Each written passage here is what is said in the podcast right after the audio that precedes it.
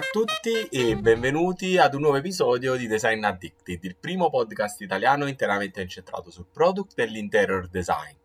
Oggi abbiamo una puntata super speciale perché è la prima volta che insieme andremo ad analizzare, raccontare e commentare eh, vedremo più o meno criticamente un evento fondamentale di questo mondo, ovvero la Milano Design Week e in essa nello specifico il Salone del Mobile che quest'anno per i tempi che ci contraddistinguono è stato chiamato Super Salone nella formula e nelle modalità che vedremo.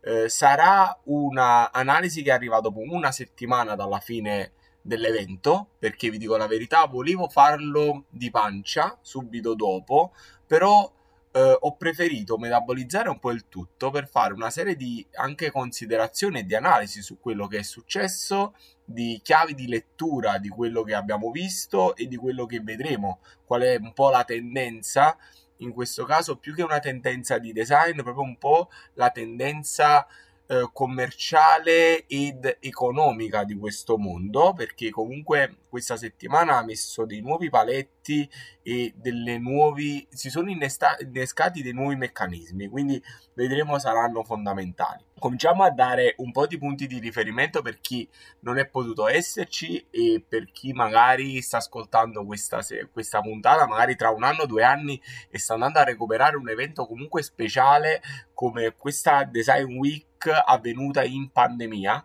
perché ricordiamo che eravamo praticamente tutti pronti per il salone dell'aprile 2020, poi chiaramente come oramai è noto a tutti, da marzo c'è stato il lockdown e il salone che all'inizio ha avuto qualche rimando di qualche mese, ma lì gli organizzatori erano super giustificati, un po' come tutti noi non avevamo idea di come si sarebbe sviluppata questa situazione, è stato annullato. Chiaramente poi eh, si era pensato che si potesse ripartire da aprile 2021.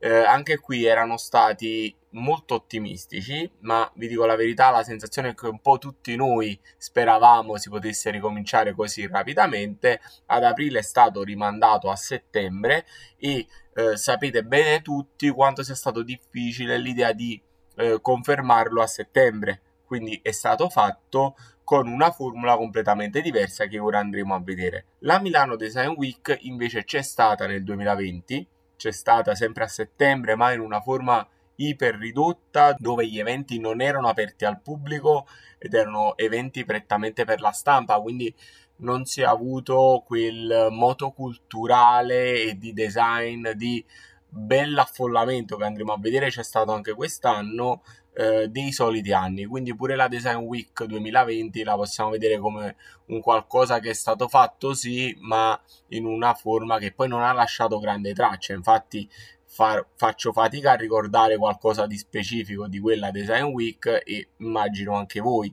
Per quanto riguarda invece poi la decisione di fare la Design Week quest'anno anche a prova del fatto che erano stati fatti tanti vaccini e che la situazione comunque eh, oggi è più tranquilla, nel senso che sappiamo le limitazioni che abbiamo, ma eh, l'inconveniente non sembra dietro l'angolo. Eh, è stata programmata fin da inizio anno e devo dire tutti gli spazi poi espositivi hanno avuto il tempo di creare degli allestimenti, eh, delle, delle, novità. Quindi eh, la prima cosa che andremo a vedere in questo nostro racconto del Super Salone e della Design Week 2021 è che quello che è accaduto fuori è stato molto più eh, argomentato, pensato e strutturato che quello che poi è avvenuto dentro la fiera per ovvi motivi. Era proprio l'evento fieristico che rischiava di non potersi fare, mentre chi ha accolto eh, persone addette ai lavori nei propri spazi privati chiaramente l'ha potuto fare con dinamiche ben diverse e con dinamiche di affollamento ben differenti. Quindi diciamo questo è il primo punto da tenere d'occhio. Nell'andare ad analizzare diciamo questi eventi io li dividerei, quindi partirei con quanto accaduto in fiera. Partiamo dai propositi e vediamo poi cosa realmente è stato prodotto e realizzato. Il Super Salone è stato lanciato ad inizio giugno sotto la guida artistica di Stefano Boeri e si riproponeva di avere uno svolgimento ed una struttura molto più snella. Quello che eh, non era chiaro all'inizio era come questo sarebbe poi stato applicato dalle aziende. Vi dico la verità, la perplessità più grande che io avevo all'inizio ovvero che le linee guida erano molto fantasiose e molto poco eh, schematiche potesse portare confusione negli allestitori e per chi è stato in fiera è stato esattamente così. Gli altri punti fondanti sul quale si basava il nuovo super salone erano questi. Vi dovevano essere una serie di eh, attività che andassero al di là della, della parte espositiva. Quindi sono state coinvolte tutta un'azienda di food per creare all'interno dei padiglioni eh, dei punti ristoro diversi per portare avanti anche la cultura del food italiano, quindi integrare due specialità italiane quali il design e il food. E poi c'era la volontà di creare degli spazi talk all'interno della fiera per poter eh, dare al pubblico anche una forma di argomenti oltre, che que- oltre al lato commerciale, anche da un punto di vista culturale, il coinvolgimento di giovani, e, eh, diciamo, io ora vi sto dicendo i buoni propositi, non quello che è stato realmente fatto, eh, perché poi vedremo che di questo è stato fatto veramente poco eh, il coinvolgimento di giovani attraverso delle università dove i giovani che in pandemia si erano laureati via schermo senza la soddisfazione di poter magari eh, rendere mm, esplicito il loro lavoro, le loro creazioni, potessero rifarlo all'interno della fiera attraverso una serie di esposizioni e una serie appunto di eh, talk, di coinvolgimenti personali. Eh, l'altra cosa importante che è stata spinta tantissimo, ancora oggi lo vediamo eh, decantato, perché poi parleremo della comunicazione intorno a questo super salone, era il fatto della digitalizzazione, quindi l'idea di avere eh, un qualcosa di molto più interattivo e che eh, portasse la clientela ad interagire col prodotto fisico, ma poi attraverso una serie di meccanismi elettronici, come ad esempio i QR code che sono stati inseriti, arrivare all'acquisto. Questa cosa, vi dico la verità, mi aveva lasciato perplesso all'inizio perché eh, uno che nella vita è sempre andato diciamo a cavallo all'improvviso non può portare l'auto elettrica cioè nel senso che eh, era un salto molto grande quello che auspicavano e soprattutto lo auspicavano in un tempo brevissimo.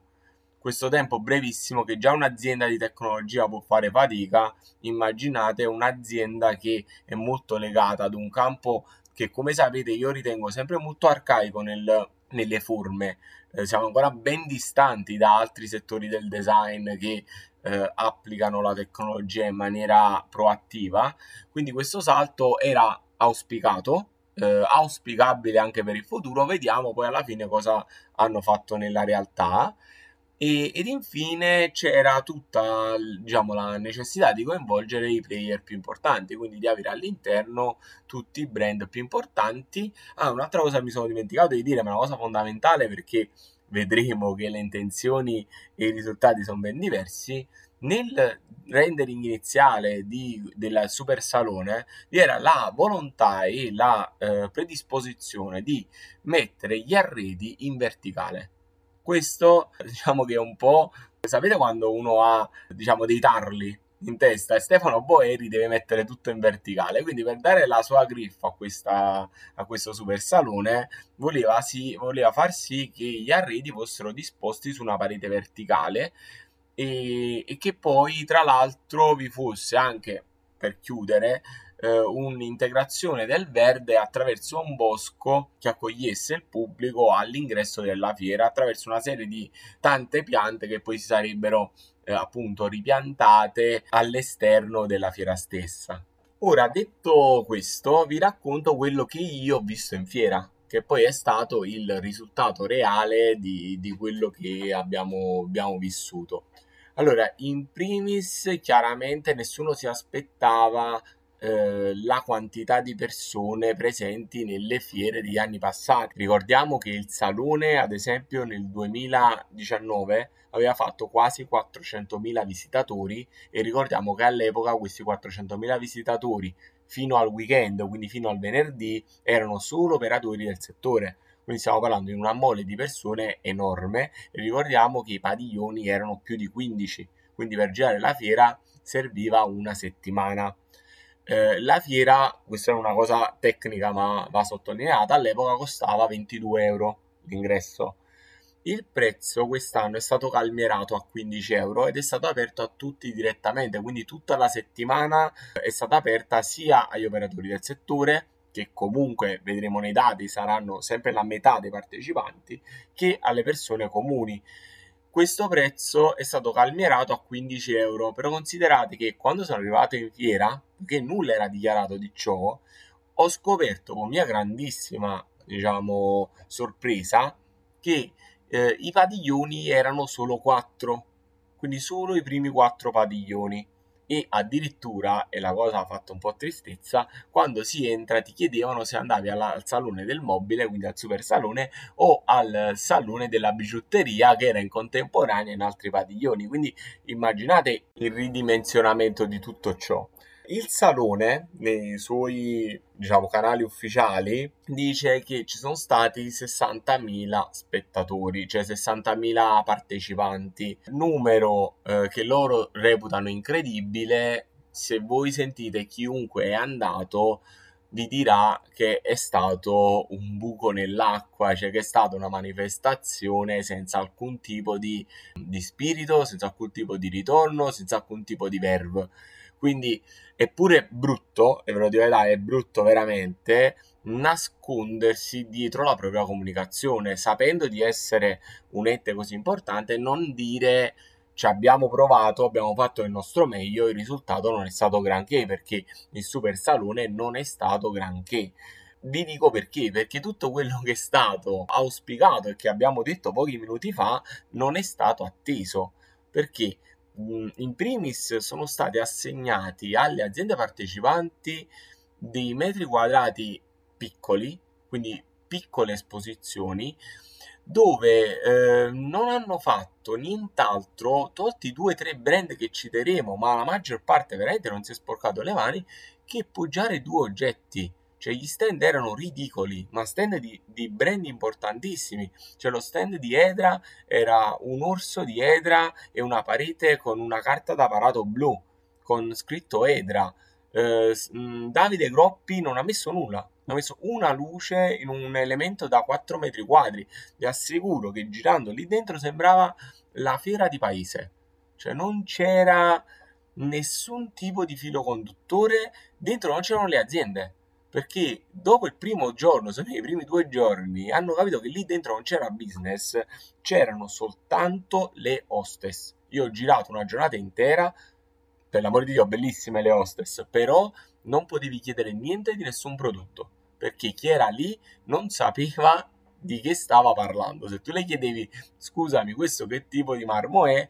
non lo sapevano, non per mancanza, ma perché non era il loro lavoro, perché le aziende che sono arrivate sono già sconfitte a questo evento, però hanno partecipato perché, e ve lo dico tra le righe, tanto probabilmente quelli del salone a me non mi ascoltano, eh, molte aziende mi hanno chiaramente detto che sono state minacciate di partecipare perché altrimenti avrebbero fatto fatica a trovare spazio nel salone, quello tradizionale del prossimo aprile.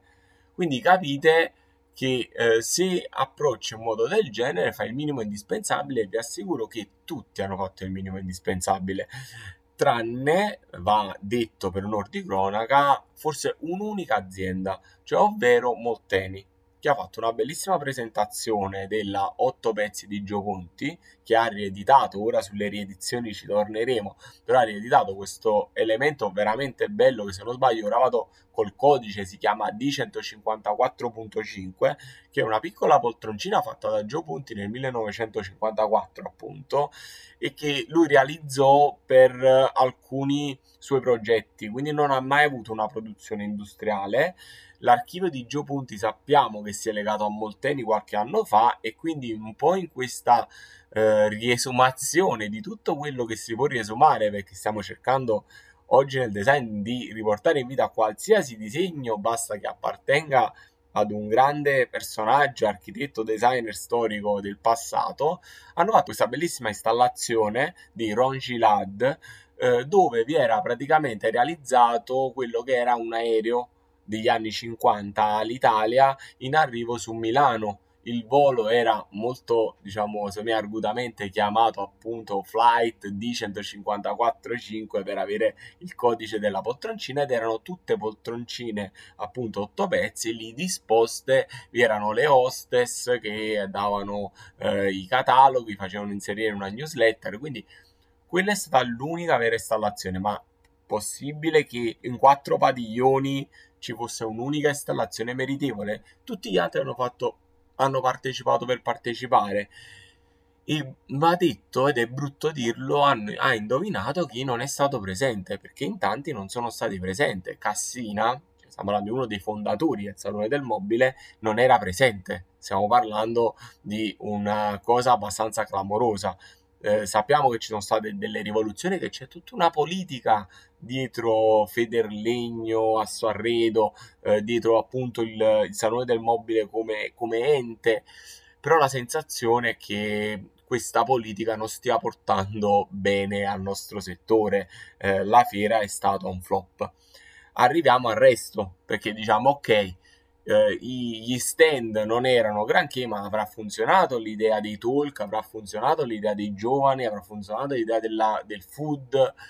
Anche qui purtroppo mi viene da dire non ha funzionato niente, però vi, vi, vi dico, state sull'episodio che poi arriviamo al, al fuorisalone e vediamo cosa invece ha funzionato, perché tutta la parte fuorisalone ha funzionato molto molto meglio, però voglio raccontare una cosa per volta, la puntata sarà un po' lunga, però tenete duro, sono informazioni che vi possono tornare utili anche se lo state ascoltando tra un anno, due anni, tre anni. Quindi sono cose che danno proprio lo spaccato di cosa è successo in questo periodo storico. Perché secondo me siamo al punto massimo di quello che sta succedendo nel design oggi. E secondo me domani, dal primo gennaio 2022, vedremo tante rivoluzioni. Quindi questo potrebbe essere uno di quei momenti che quando lo riascolteremo, lo riascolteremo con nostalgia. Arriviamo alla parte dei giovani. Da parte dei giovani vi erano tutta una serie di piccole installazioni date da questi progetti dei giovani, ma il problema è che i giovani non c'erano, non erano presenti, non vi era nessuno che le spiegava e vi assicuro non si capiva niente. I giovani non sono stati coinvolti nel talk. Praticamente io non ho capito bene perché ci ho provato ad entrare nel come funzionava, ma non ho capito cosa hanno fatto. Quindi capite che se io vado lì e non vado da spettatore, vado da uno che vuole comprendere per poter raccontare, non riesco a comprendere, vuol dire che veramente la comunicazione di quella cosa è stata fatta male. E vi assicuro che anche a posteriori, aprendo il sito del salone per capire un po' la dinamica, eh, ragazzi, non ho trovato nulla, cioè è difficile, difficile dare un giudizio a una cosa del genere perché non è stata per niente spiegata. Quindi chiaramente vi dico, i progetti dei giovani c'erano, sì. Cosa volevano dire? Cosa, che potenza potevano avere? Che tipo di freschezza una fiera del genere potevano dare?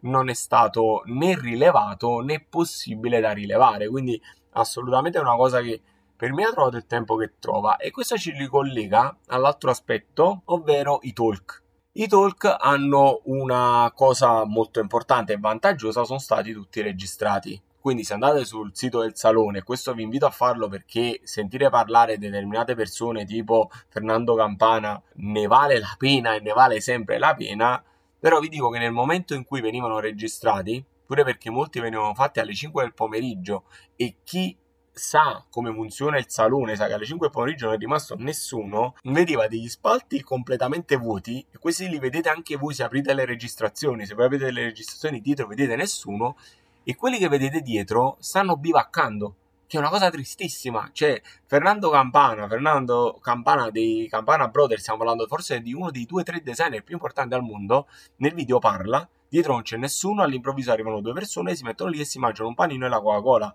Cioè è, è avvilente come ragionamento. La fortuna, ed è la grande fortuna, questo è stato registrato, è stato messo sul sito del salone, che poi ne parleremo in un'altra, in un'altra occasione perché sennò ci perdo 10 minuti solo su questo per quanto è fatto male. Però per esempio lì c'è tutto, ora mi dico,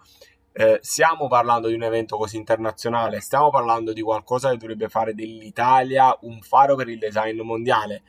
Allora, è mai possibile, ed è domanda retorica, che tutti i video siano solo in italiano e non ci sia un minimo di sottotitolo in inglese? Per un pubblico estero che vuole entrare in contatto con il salone e la realtà della Design Week italiana? Cioè, a me mi sembra incredibile, cioè, mi sembra una cosa proprio le basi. Però è così, voi li trovate, che già è tanto che li troviamo e che almeno li abbiano registrati e li ringraziamo per questo, il resto è, è così. È tutto, è tutto molto raffazzonato, tutto molto veramente fatto con, con, il minimo sindacale, sai, non si sono impegnati più di tanto, anche se poi dopo, è la cosa che mi dà fastidio più di tutto, se li sentite parlare, parlano di grande successo, eh, io ho letto i numeri, migliaia di condivisioni, numeri che magari sembrano grandi da un punto di vista numerico, ma se tu leggi 600.000 interazioni su TikTok,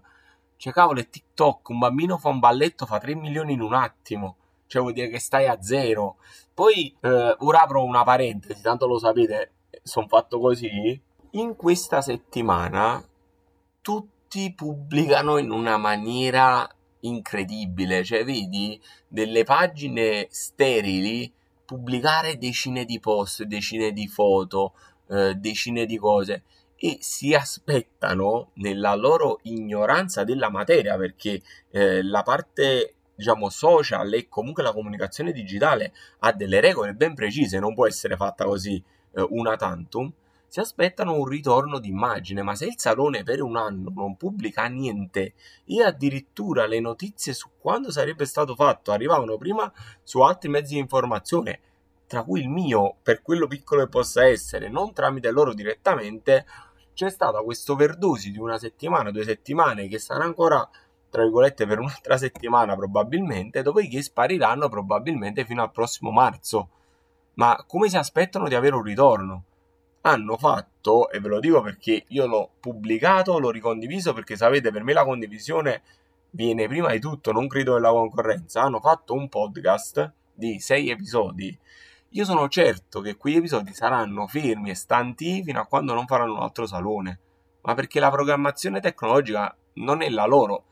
Allora, a vista di quello che è successo a Super Salone, mi sembra che proprio la programmazione non è una cosa che è all'interno di quell'organizzazione. Però diciamo, quella tecnologica ha ragione. Concludendo la parte del Super Salone che avete capito, non mi è piaciuta praticamente per niente, tolto Molteni, proprio oggettivamente, eh, la parte del food non è stata integrata, è stato semplicemente dei banchetti per mangiare. Vi, vi ripeto, la, sembrava una fiera di una città minore ed è una cosa triste, oggettivamente triste.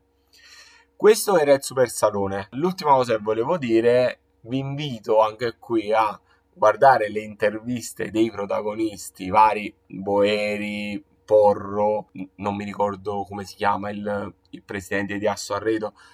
e li sentite parlare e se ci siete stati veramente capite quanta ipocrisia c'è in quello che loro raccontano non è andata assolutamente così. È stata una ciofeca totale. Soprattutto se paragonata a quella che è l'organizzazione del salone classico. Ora, chiaro che l'obiezione principale, perché ora me la faccio da sola, è vabbè, ma sono due cose diverse. Ma organizzare un evento più piccolo ci stava, era giusto. E organizzarlo bene che è mancato, perché è stato organizzato proprio male se uno fa il direttore creativo, Stefano Boeri, del salone, se arriva uno stand come, mm, non voglio fare nomi perché ce l'avrei nomi in mente, ma non voglio fare nomi di brand, che è veramente un buttiamo quattro pezzi qui e lasciamoli sconsolati, diciamo, dimenticati da Dio, tu devi intervenire e dire no, tu questo stand non me lo metti, perché questa cosa per me non va bene. Se io do la direttiva che delle cose vanno messe in verticale, le persone vengono e devono sviluppare in verticale non ci riesci, non venire. Preferisco fare un unico padiglione, ma che sia un gioiello con installazioni che vadano, rasentino l'arte, che fare quattro padiglioni dove uno esce e gli, gli viene una tristezza perché sappiamo quello che il design e l'arredo possono dare E poi soprattutto lo sappiamo perché dopo prendendo la metro e facendo 20 minuti di metro arrivi ai design district fuori salone e ti ricordi com'era non le cose e come vanno fatte per bene. Perché ora ci arriviamo, arriviamo a quello che c'era fuori salone, che è stata una cosa bellissima e meravigliosa per chi c'è stato. Per chi ha seguito il videoblog che ho girato proprio in quei tre giorni che sono stato a Milano, ha visto che dopo la prima giornata al Super Salone, dove più o meno nel videoblog si vede quello di cui abbiamo appena parlato, sono andato fuori salone e vi dico che lì le prime sensazioni, che sono le, veramente le più belle, l'idea che vi fosse di nuovo quella popolazione di appassionati tutti insieme, tutti nella stessa città e accolti da Milano come veramente solo Milano sa accogliere una manifestazione del genere. Eh, tanti addetti ai lavori, tante installazioni, tante cose fatte con cura quindi pure le piccoli negozi avevano delle vetrine allestite dove si cercava di fare qualcosa di diverso per testimoniare proprio eh, un'idea che andava oltre il carattere commerciale. E la cosa che più mi, mi, fa piacere è che a farlo sono stati proprio i negozi che invece dovevano avere un fine magari principalmente commerciale, invece si sono loro adattati all'idea di installazione, di esposizione particolare per far eh, passare questo messaggio che il design in Italia, a Milano, è una cosa importante. Quindi questa è la prima sensazione che ho avuto e la prima cosa che volevo restituire. Eh, I distretti del design si sono preparati, come abbiamo detto, quindi nel tempo, con tempo, e quindi abbiamo avuto 3-4 distretti che l'hanno fatta proprio da padrone a livello proprio di installazioni e di quello che hanno proposto. Eh, alcuni storici, come ad esempio Via Durini, Durini District e Brera, eh, altri nuovi, nuovi relativamente, ma comunque con una forza eh, veramente impattante perché non essendo in centro bisognava andare lì di proposito come a Cova eh, o anche le 5 vie, chiaramente lì torniamo in centro, però comunque ci sono stati una serie di installazioni, eh, presenza di personale qualificato che veramente ha dato proprio la sensazione di respirare l'aria giusta e hanno portato con loro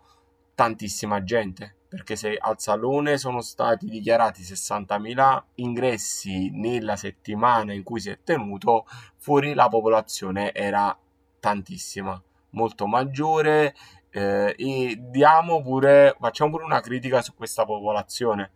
perché a un certo punto mi sembravano un branco di pecore eh, lo dico in maniera critica perché tantissimi eh, non si fermavano a vedere gli oggetti. Erano talmente colpiti dall'insieme. Un po' la critica generale a fuori salone c'erano queste installazioni così fotografiche così dove le immagini passavano in maniera molto forte che il significato e il prodotto in sé eh, non arrivava. Tutti avevano negli occhi questa, questa idea Faccio alcuni esempi per, per dare un po' sostanza a questo ragionamento. Una delle esposizioni più belle era quella di Dior.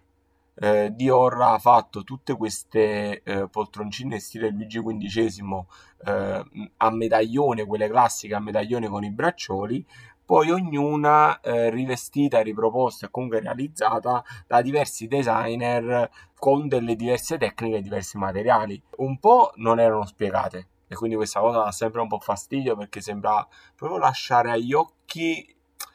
il, tutto il gusto agli occhi, non alla comprensione ed è una cosa che oggi purtroppo è proprio il messaggio di quello che i social network ci vogliono far passare, cioè l'idea che l'importante sia l'immagine in realtà l'importante è sempre solo la sostanza, l'immagine è una cosa di impatto che colpisce è come la bellezza estetica, la bellezza estetica di una persona vi può colpire, ma poi quello che vi fa innamorare di una persona è come è fatta. Quindi questo è mancato anche in un'esposizione bellissima quella di Dior. Io entrando da Dior e vedendo, perché ogni volta che vedete un mio video che abbiamo registrato per il videoblog, io lo facevo dopo cioè facevo sempre prima un giro chiaramente senza cellulare perché volevo apprezzare quello che stavo vedendo. E sembrava una non solo una fiera dello scatto di Instagram, ma soprattutto la sensazione che proprio gli spazi erano creati per scattare quelle foto. Ora ho citato Dior, ma il punto topico per questo è stato Hermès. Le luci che c'erano nell'allestimento di Hermès, che comunque per l'amor di Dio bellissimo, eh? Bellissimo, di grande impatto, eh, a livello di sostanza per me poca, però l'impatto che ha avuto, infatti lo vedete pure nel blog perché io uscendo ne parlo e ne parlo con meraviglia, l'impatto è stato straordinario perché le luci erano delle luci addirittura da stadio. Avete presente quelle, i maxi proiettori dei, dei concerti che andavano a illuminare con degli spot così stretti e così luminosi che ogni oggetto sembrava incredibilmente in, uh, messo a fuoco. E le foto che ne sono uscite perché poi io le ho viste ma le avrete viste tutti sono incredibili. Chiunque scattava una foto in quelle esibizioni veniva fuori con una foto incredibile, con una, una, nitidezza di colore, con un gioco di ombre fatto bene. E questa è una cosa che mi dispiace perché è una tendenza che non mi piace molto. L'idea che sia tutto così vago, sia tutto così legato all'immagine, all'estemporaneità. Se a una persona che usciva da Hermes gli chiedevi ma dentro cosa hai visto? Cosa ha fatto Hermes per la casa? Perché quella era la collezione Hermes casa. Cioè cosa c'era lì dentro? Cosa, cosa, quale sarà nel catalogo la cosa che entrerà? Secondo me il 90% non ve lo sapeva dire. Secondo me il 90% aveva solo pascolato lì dentro. Di Dior, quei materiali, chi li aveva realizzati, quali erano le tecniche, ma nessuno ha capito niente. Un po' perché loro non lo spiegano. E questo è un errore del produttore. Cioè, fare un'installazione senza spiegarla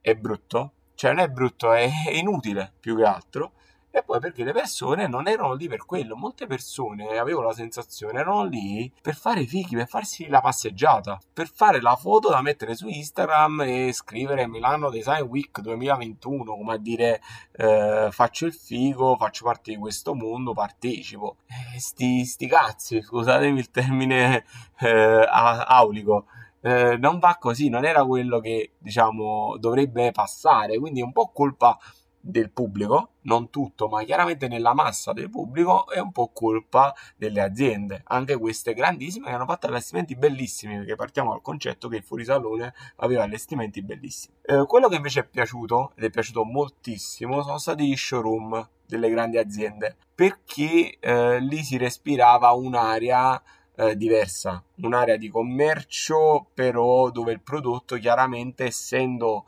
alla base del commercio era protagonista. Su tutti vi direi quelli di Via Durini. Via Durini aveva 3-4 showroom da circoletto rosso,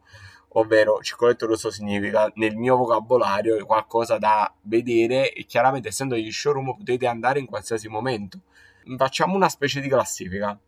Il più bello oggettivamente era quello di Cassina. Aveva all'interno tutti i best seller di Cassina più un paio di novità. Vi era un divano nuovo di Michael Anastasiades che ricorda un po' l'LC2,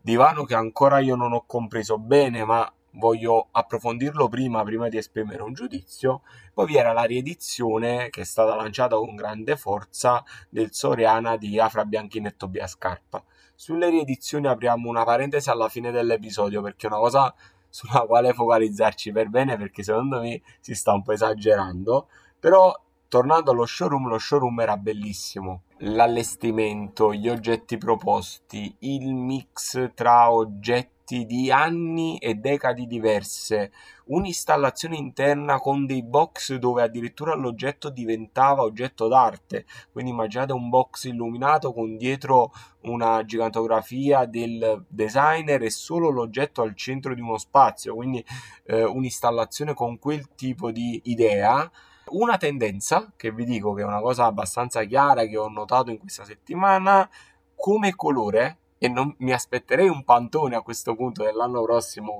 che è il pantone dell'anno, anzi me lo gioco adesso così rimane registrato, di un bordeaux molto scuro, un bordeaux tipo cardinalizio. E il colore più presente insieme a un altro colore che a me piace molto meno, però comunque anche molto presente, vedremo anche dove, che è un verde acqua, questo molto chiaro. Quindi un verde acqua tipo linoleum delle palestre, quello proprio chiarissimo fondamentalmente, e questo bordeaux molto scuro. In Cassina vi era tutta una vetrina che portava sia come sfondo sia come velluto sul Maralunga di Vico Magistretti questo bordeaux molto scuro ed è un, un bel colore, colore che non si vedeva da un po' e potrebbe dare diciamo un corpo al, diciamo, al prossimo anno a livello di colorazioni che vedremo anche negli showroom che poi si svilupperanno in tutta Italia e in tutto il mondo. Sappiamo che poi da queste settimane viene lanciata un po' la tendenza.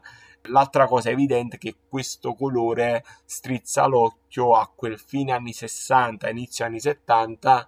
che eh, sta catalizzando un po' tutto il disegno di prodotto. Anche questo lo vediamo nelle riedizioni però diciamo tenete d'occhio questi 5 anni 1968-1973 sono i 5 anni dove stanno praticamente uscendo tutti i best seller di tutte le aziende di arredamento quindi dopo farò una carrellata ma vedrete che siamo lì e chiaramente quei colori lì sono legati, legatissimi anche ai colori più pop, quindi tra cui il rosso, chiaramente rivisitato nella, in una chiave diciamo più odierna, quindi in un colore un po' più strutturato e un po' più scuro. Detto questo, Cassina poi vabbè, ha una bellissima terrazza, ha una scala elicoidale centrale meravigliosa, quindi pure la struttura dello showroom è bellissima eh, aveva questa presentazione in vetrina con questi manichini e queste gensce per il rilancio di Soriana, eh, ne parleremo. Un rilancio che io non vedo di grande prospettiva, però questo ne parleremo nella fase finale di questo episodio. Uscendo da Cassina, portone a fianco c'è Palazzo Durini, Palazzo Durini dove c'è l'esposizione di Edra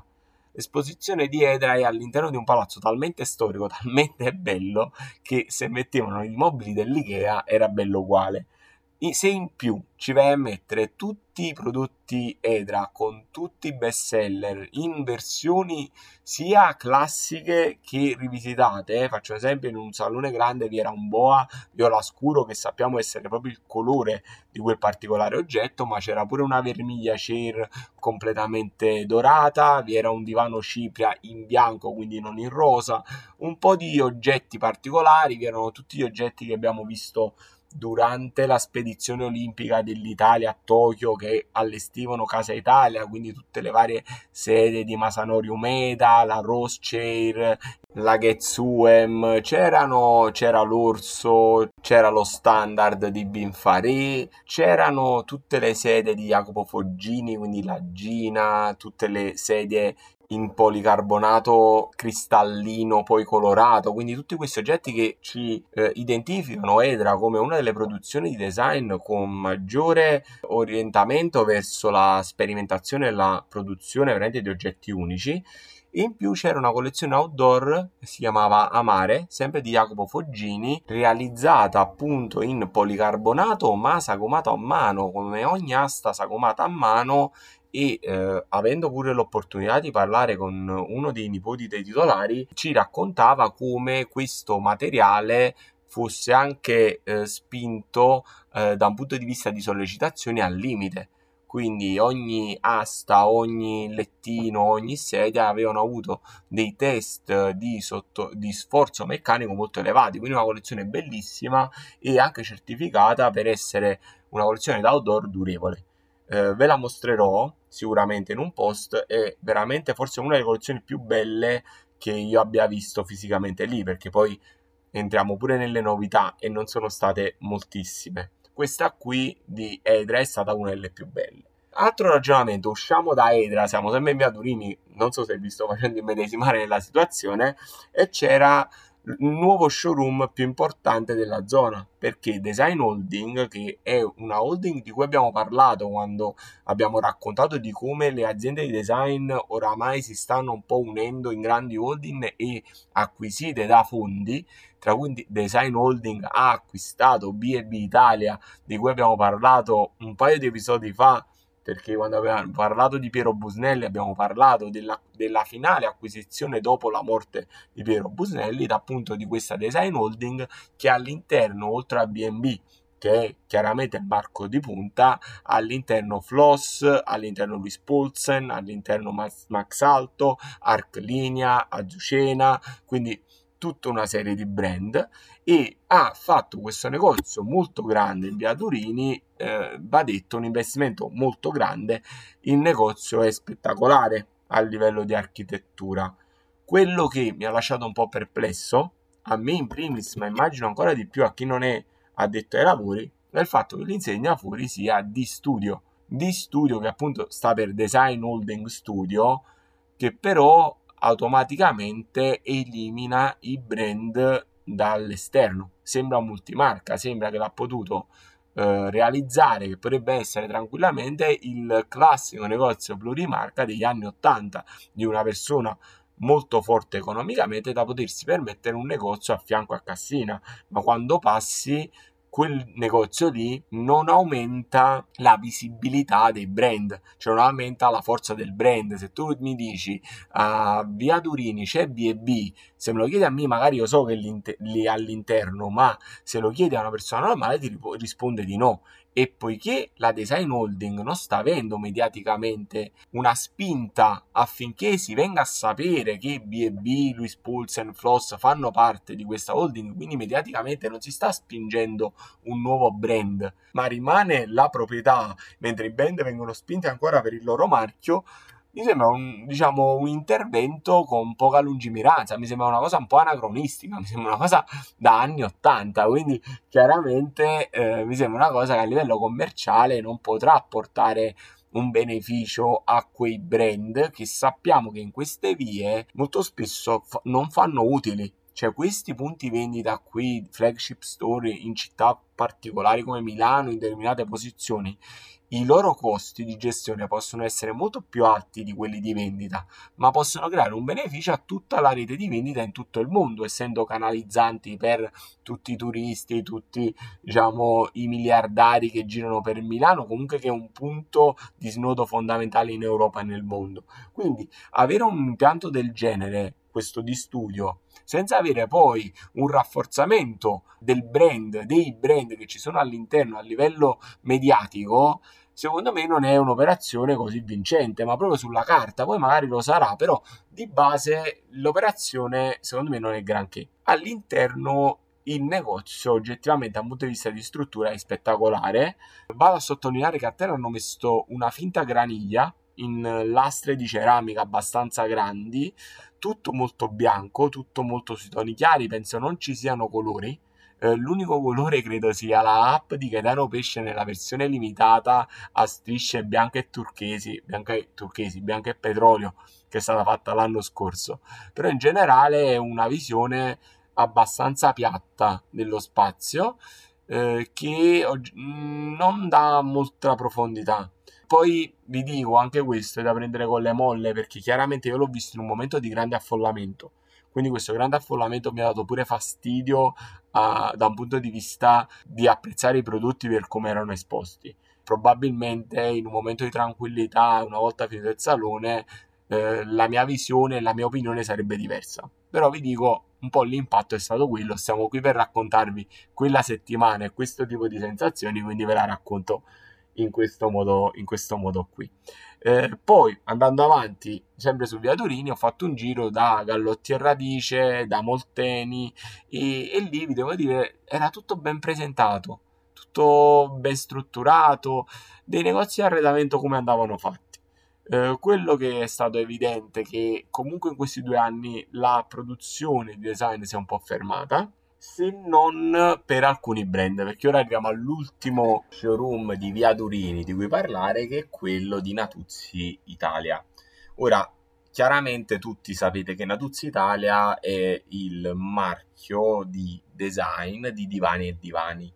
È un brand che comunque è nato da pochi anni, perché secondo me sarà nato al massimo da 10 anni, comunque con forza da 5-6 anni sta cercando di affermarsi in questo eh, tipo di mercato, quindi un mercato di alto design e alto spendente, perché comunque parliamo di divani che possono andare dai 12.000 ai 20.000 euro, quindi stiamo parlando comunque di prodotti da un punto di vista economico equiparabili ai vari Cassina, B&B e Molteni. La sensazione è che sia stata una grande rivoluzione da un punto di vista eh, imprenditoriale con l'ingresso di PJ, così credo si chiami il nipote del fondatore PJ Natuzzi,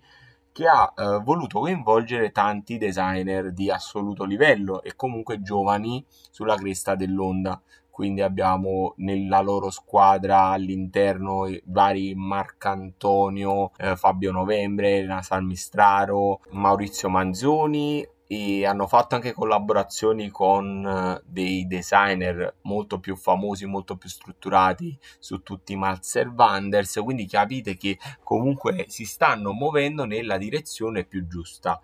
Il mm, negozio di Via Turini è bellissimo a livello di realizzazione, espositivo, distributivo, quindi veramente nulla da dire. Anche i ragazzi all'interno, i, diciamo le persone che ci lavorano, sono super preparate, quindi si vede che c'è un lavoro eh, intenso verso diciamo questa volontà di emergere quello che però è evidente, e lo dico da un punto di vista di venditore di arredi, quindi da questo punto di vista molto pratico, è che stanno cercando di fare le cose troppo velocemente e probabilmente le loro impianti produttivi non sostengono determinate lavorazioni, quindi i prodotti sono molto simili fra di loro perché la sensazione è che il designer non si possa spingere oltre determinate soglie perché il centro produttivo eh, non, an- non, è ancora a quel livello, quindi chiaramente qui vengono fuori, so, i 70 anni di impianto di Cassina, i 50 anni di impianto di B&B, cioè qui abbiamo delle produzioni che hanno degli impianti pronti a fare determinate lavorazioni e lavorare con determinati standard eh, di qualità e di minuziosità. La qualità non si discute, ma la minuziosità che eh, fa un po' difetto a quelli che sono gli attuali prodotti di, eh, di Natuz Italia. L'altra cosa che per me è altrettanto evidente è questa volontà di fare tanto che a volte diventa troppo. Eh, negli ultimi due o tre anni stanno tirando fuori tantissimi prodotti, tantissime novità con tantissimi designer, ma nel crearle non danno la possibilità al pubblico di assimilarle, cioè vi è un, un giro dei prodotti troppo elevato, troppo forte, quindi eh, un prodotto non riesce mai a diventare iconico. La collezione di Marcel Wanders di due anni fa che comunque mi aveva colpito positivamente perché raccontava un po' del radicamento dell'azienda Natuzzi con la Puglia, quindi con le radici di dove si era formata, cresciuta e sviluppata, in showroom quest'anno non era presente non era presente perché sostituita da prodotti nuovi che meritavano spazio. Quindi quando tu produci tante cose nuove, poi il, questo girare vorticoso ti dà poca possibilità di essere consolidato. L'ultimo prodotto presentato da loro eh, è stato all'infinito con Marco Antonio, un divano molto particolare, eh, molto giocoso perché comunque sembra proprio un esperimento di design che anche lì sembra un po' fuori contesto perché se lo faceva un'azienda tipo Edra ci poteva stare nella filosofia del brand, nella loro sembra un po' meno. Sembra un po' meno perché secondo me il brand ancora non ha un'identità forte, ancora non si sa bene cosa vuole essere, se un imbottito classico, un imbottito comodo, un imbottito di design spinto, se creare un'interazione tra materiali con piedini di legno, acciaio, strutture differenti o un imbottito a terra più a modello sofà, vi è ancora un po' questa confusione nel leggere un po' gli articoli e nel leggere un po' il catalogo. Eh, l'ultimo prodotto poi di cui hanno parlato, hanno lanciato è quello di Elena Salmistraro, che voi sapete, Elena è una delle mie preferite, eh, questo mi sembra il prodotto più brutto che abbia visto durante quella settimana. Ma questa cosa mi fa anche avere una lampadina di allarme, perché molto spesso questo poi in due o tre mesi si trasforma in qualcosa che io non avevo capito e che in realtà è qualcosa di straordinario quindi mi terrei il beneficio del dubbio con questa opinione polarizzata, ora in un senso totalmente negativo, però se un, qualcuno di voi l'ha visto e pensa che sia meraviglioso, diciamo non gli voglio dare torto, perché sicuramente non è un prodotto che ti lascia indifferente per la tipologia, per il rivestimento, per il colore, ritorna quel verde acqua chiarissimo di cui abbiamo parlato, quindi un colore di grande tendenza. Vediamo però per adesso non mi è piaciuto. Va detto che comunque Natuzzi Italia nel, nel complesso è stato un qualcosa di positivo per questa Design Week, perché è stato qualcosa di, di diverso e che è qualcosa che ancora crede nell'innovazione e che non richiama le riedizioni. Ora, mi direte, non le richiama perché non le ha. Anche questo è vero, però va anche detto che in tanti stanno acquistando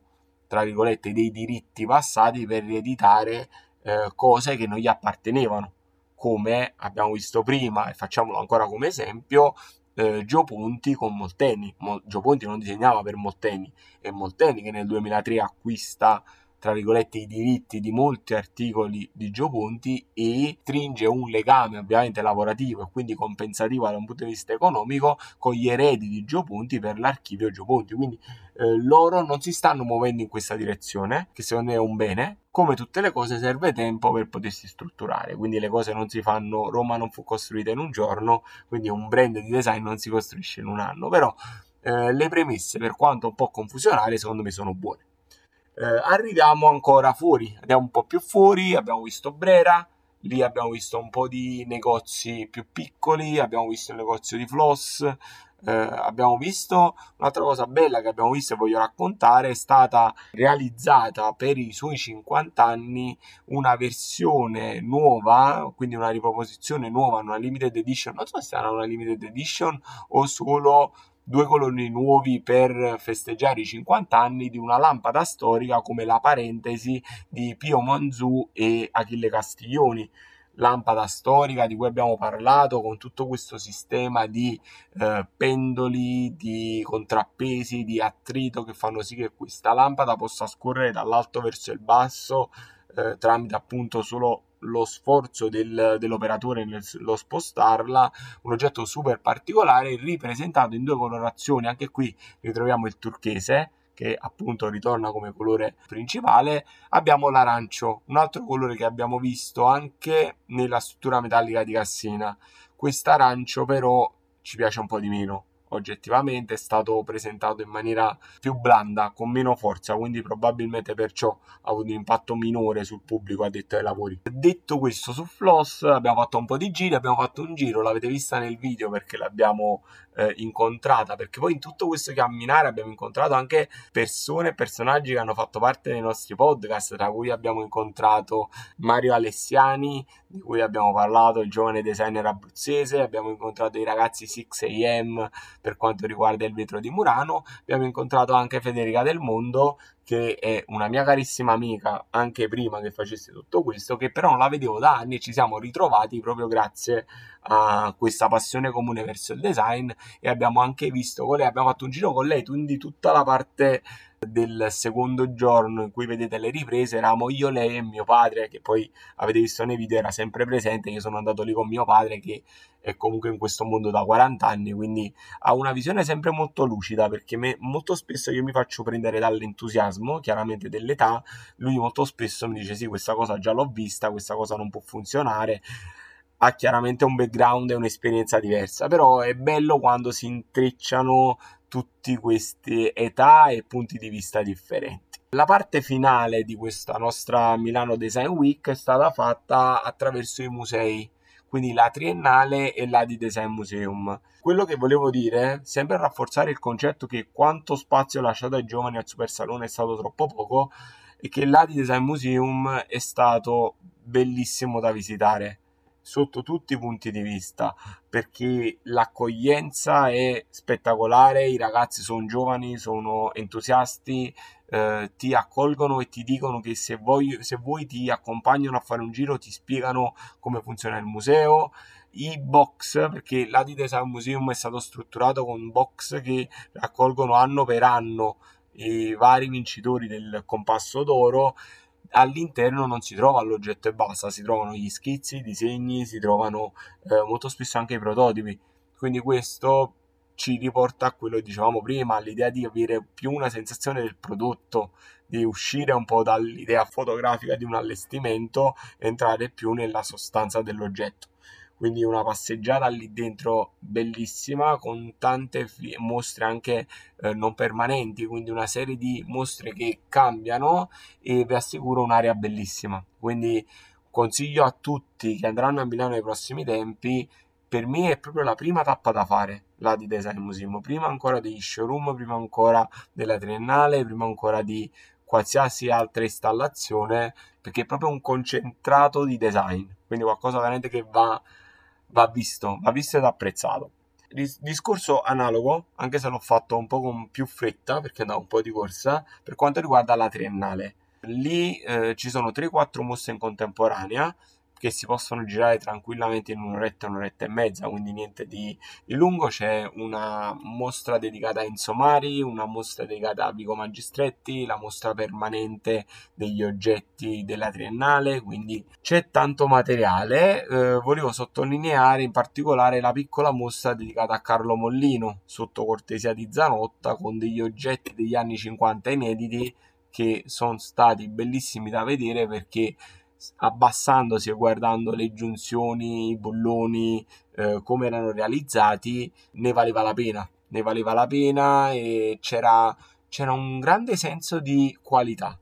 Un grande senso di qualità e quindi non mi meraviglia se poi come ne abbiamo parlato nei podcast dove abbiamo parlato di, di arte, design e soprattutto case d'aste, i pezzi di Carlo Mollino vengano identificati come qualcosa di speciale e qualcosa da battere all'asta a cifre importanti, a volte esorbitanti, ma diciamo genericamente importanti. Ricordiamo che un tavolo reale di Carlo Mollino è stato venduto a 6,2 milioni di euro, quindi stiamo parlando di qualcosa di fuori dal mondo. Quindi questo diciamo è un po' il tutto per quanto riguarda salone e fuori salone. Volevo completare con questa con, diciamo, parte finale sulla riedizione perché negli ultimi anni si è avuto una, un blocco fondamentalmente della produzione di design perché ci si è guardati tanto dietro e la sensazione è che nessuno guarda più avanti. Il design per l'arredo ha guardato indietro e ha identificato negli anni 50, 60 e 70 il, la tendenza da rilanciare. Ora cosa è successo? Che rispetto ad altre volte dove tu guardavi indietro, ma la tua storicità, il design è una cosa comunque recente in Italia, si va appunto da quegli anni in poi,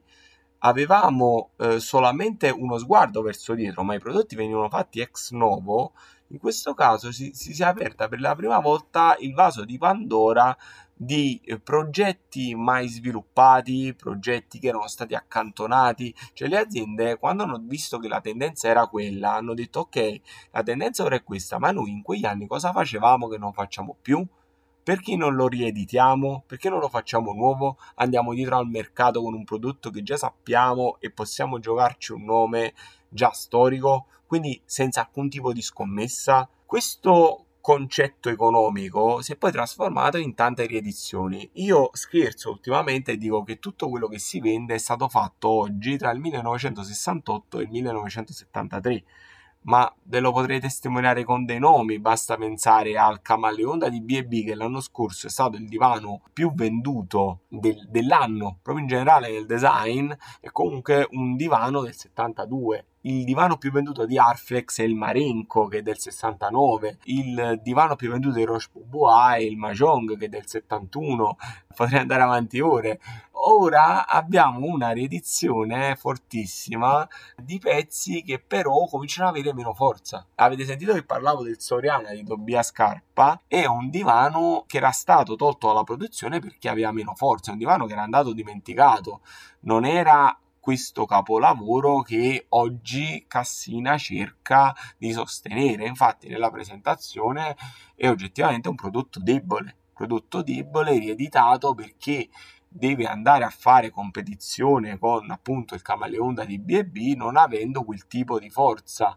è un divano dalla seduta bassa con diciamo una struttura metallica strana e l'altra cosa che è evidente è che si vede che Cassina ha perso il treno buono quando si è fatta soffiare da Tacchini il Cézanne di Frattini, di Gianfranco Frattini, che eh, Tacchini ha eh, rieditato nel 2015 prendendo, acquistando i diritti per poterlo fare ed oggi è il divano più venduto di Tacchini, torniamo lì, anche questo divano che poi ha la stessa linea, la stessa forma, lo stesso concetto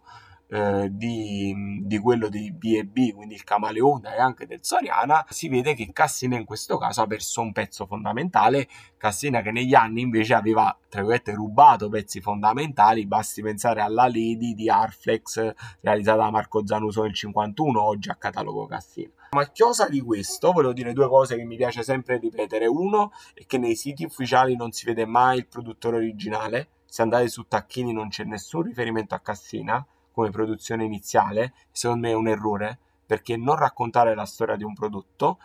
E la seconda cosa, diciamo, che mi fa più peso sottolineare è il fatto che non si può andare più avanti così. Non abbiamo più niente da rieditare, quindi è il momento di cambiare pagina. Quando vi dicevo che dal 2022 secondo me vedremo altre cose, eh, sono, ne sono abbastanza sicuro perché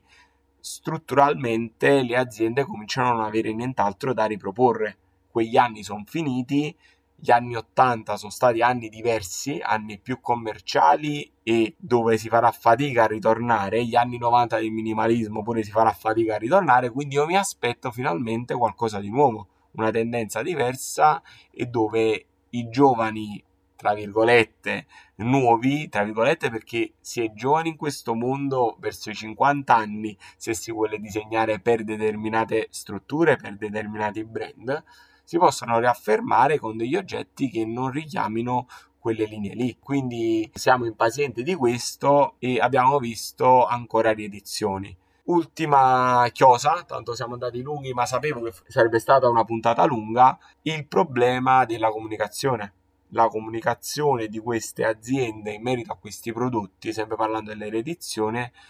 è veramente eh, sterile. Cioè, io non so cosa sta succedendo. Oh, allora, due sono le strade. O io facendo questo podcast e quindi scrivendo di queste cose ogni giorno comincio ad avere una visione più critica di quello che fanno gli altri e magari gli utenti non se ne rendono conto, ma la sensazione è che eh, i brand vendano pochissimo quello che sono e lo vendano male, veramente male, cioè mi rendo conto proprio dalla comunicazione della stampa, dei giornali, del, dei, dei social network. E il problema non sono gli addetti ai lavori, cioè non sono le riviste, non sono i designer, è proprio la comunicazione di queste aziende che ancora non fa quello scatto per ritenersi completamente libera. La preoccupazione di essere copiati, di dire troppo, di esporsi troppo, anche a critiche, li blocca da un punto di vista comunicativo, ma questo blocco gli fa più male così che se fossero più trasparenti e limpidi nel dire cosa hanno fatto, perché l'hanno scelto, perché è stato rieditato quel pezzo, perché l'hanno rieditato in quei colori, tutta una serie di cose di cui noi non sappiamo un bel niente. O almeno avessero la, la, trasparenza di dire guardate l'abbiamo rieditato perché commercialmente va, ne avevamo bisogno, volevamo andare in competizione con quel prodotto e l'abbiamo fatto. Non ci sarebbe niente di male, anzi, cioè direbbero quello per cui l'hanno fatto. Poi magari in più a questo dicono ok, questa è stata la motivazione, però poi dopo l'abbiamo fatto con questi tipi di idee di design, perché siamo sempre Cassina, siamo sempre un'azienda che è design oriented e quindi l'arancione per questo motivo, perché dico una cosa che magari non è vera, me la sto inventando io, perché Tobias Scarpa inizialmente lo voleva fare arancione, poi dopo non, non, abbiamo avuto la possibilità di commercializzarlo in quel colore. Questo tessuto è stato scelto da Tobias Scarpa perché richiama un determinato posto di Venezia era, a cui era molto legato il pad Carlo Scarpa, quindi l'abbiamo fatto in, con questi canoni qui eh, l'abbiamo fatto soprattutto per omaggiare Afra Bianchin, che era moglie di Tobias Scarpa e che ha disegnato anche lei con lui gli oggetti, quindi questi colori magari sono legati a lei. Tutta questa serie di motivazioni potrebbero portare l'utente ad avere una maggiore empatia con l'azienda ed avere una maggiore empatia col prodotto e quindi andarlo ad acquistare anche a delle cifre molto elevate perché si parlano di oggetti che sono molto costosi. Quindi io non voglio comprare solo un prodotto ma voglio comprare soprattutto una storia un'esperienza e un racconto. Pure perché il prodotto degli anni 50, 60 e 70, per quanto migliorato oggi, mantiene delle caratteristiche formali di quegli anni, una seduta più bassa, una seduta più corta, delle caratteristiche di comodità diversa, un impianto di modularità differente perché le case dell'epoca non sono le case di adesso, tutta una serie di cose. Quindi questo diciamo è un po' eh, la chiosa a quest'ultimo ragionamento. E direi che abbiamo finito. Avevo organizzato un po' le idee, i concetti che volevo esprimere, però sono andato abbastanza a ruota libera e spero di non essere stato troppo confusionario nel raccontare questa design week tra super salone e fuori salone. La cosa positiva reale è che ad aprile ci sarà di nuovo, quindi non dovremo aspettare un anno, ma solo pochi mesi. E infatti mi aspetto un annuncio a breve, soprattutto inizio anno, per capire le dinamiche che seguiranno il nuovo evento. Che per quelli che sono i tempi, sperando che resistiamo in questa condizione di nuova normalità, potrà essere un salone tradizionale a tutti gli effetti. Eh, vi ringrazio se avete delle opinioni in merito a questa puntata, perché chiaramente sono opinioni mie, quindi valgono proprio il tempo che trovano, nel senso che potete anche essere non d'accordo con me, lo sapete, mi potete sempre scrivere su Instagram, sulla nostra pagina Instagram Design Addicted, oppure tramite email, quindi per qualsiasi osservazione eh, ne, ne, si parla insieme. Eh, io sono Salvatore Varriale, non ve lo ripeto spesso, perché lo sapete, non lo faccio per protagonismo, quindi all'inizio non inizio